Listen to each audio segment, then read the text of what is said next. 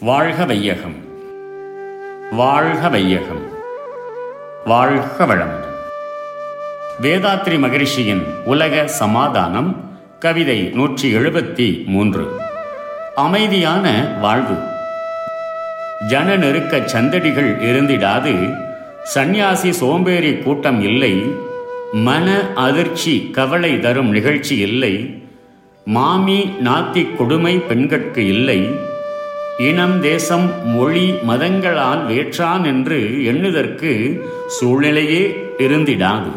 தினம் தேவை உற்பத்தி செலவு மிச்சம் தெளிவாக உலக பொதுக்கணக்கு காண்போம். தேர் திருவிழா சந்தை வியாபார ஸ்தலம் என்று ஏதுமே இருக்காது. ஆகையால் ஜனங்கள் எங்கும் நெருங்கி மோதி அடையும் இன்னல்கள் ஏற்படாது.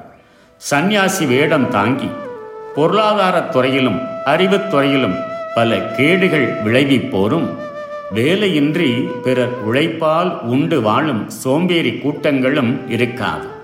பற்றற்று எல்லோரும் வாழும் அக்காலத்தில் கவலையோ அதிர்ச்சியோ தரும் எந்த நிகழ்ச்சிகளும் பெரும்பாலும் விளையாது.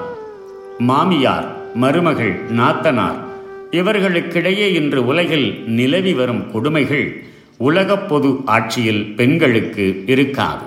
சாதி மதம் தேசம் இனம் மொழி இவைகளை கொண்டு மனிதன் மனிதனை வேறுபடுத்தி காணும் சூழ்நிலைகளும் அன்று இராது.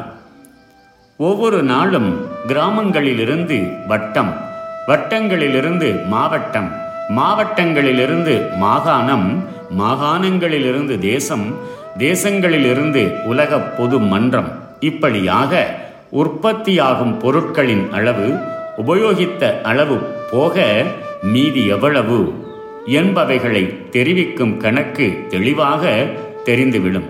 மறுநாள் காலை உலக மக்கள் அனைவருமே இந்த பொருளாதார புள்ளி விவரங்களை ரேடியோ மூலம் அறிந்து கொள்வார்கள். வாழ்க வளமுடன். The whole world be blessed by the divine. World Peace by Yogiraj Sri Vedatri Maharishi.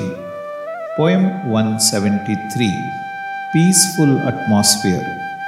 There will be no congestion, clash, and disturbance by gathering of crowds in any place. There will be no pseudo saints or lazy people. There will be no shocking news in the newspaper or radio.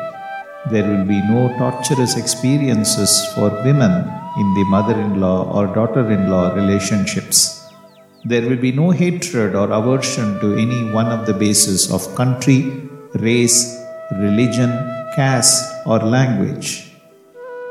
The whole world will know the daily statistical data of production, consumption, and stock of all the important commodities of life.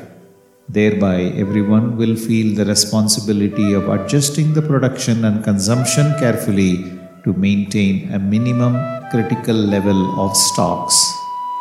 May the whole world be blessed by the divine.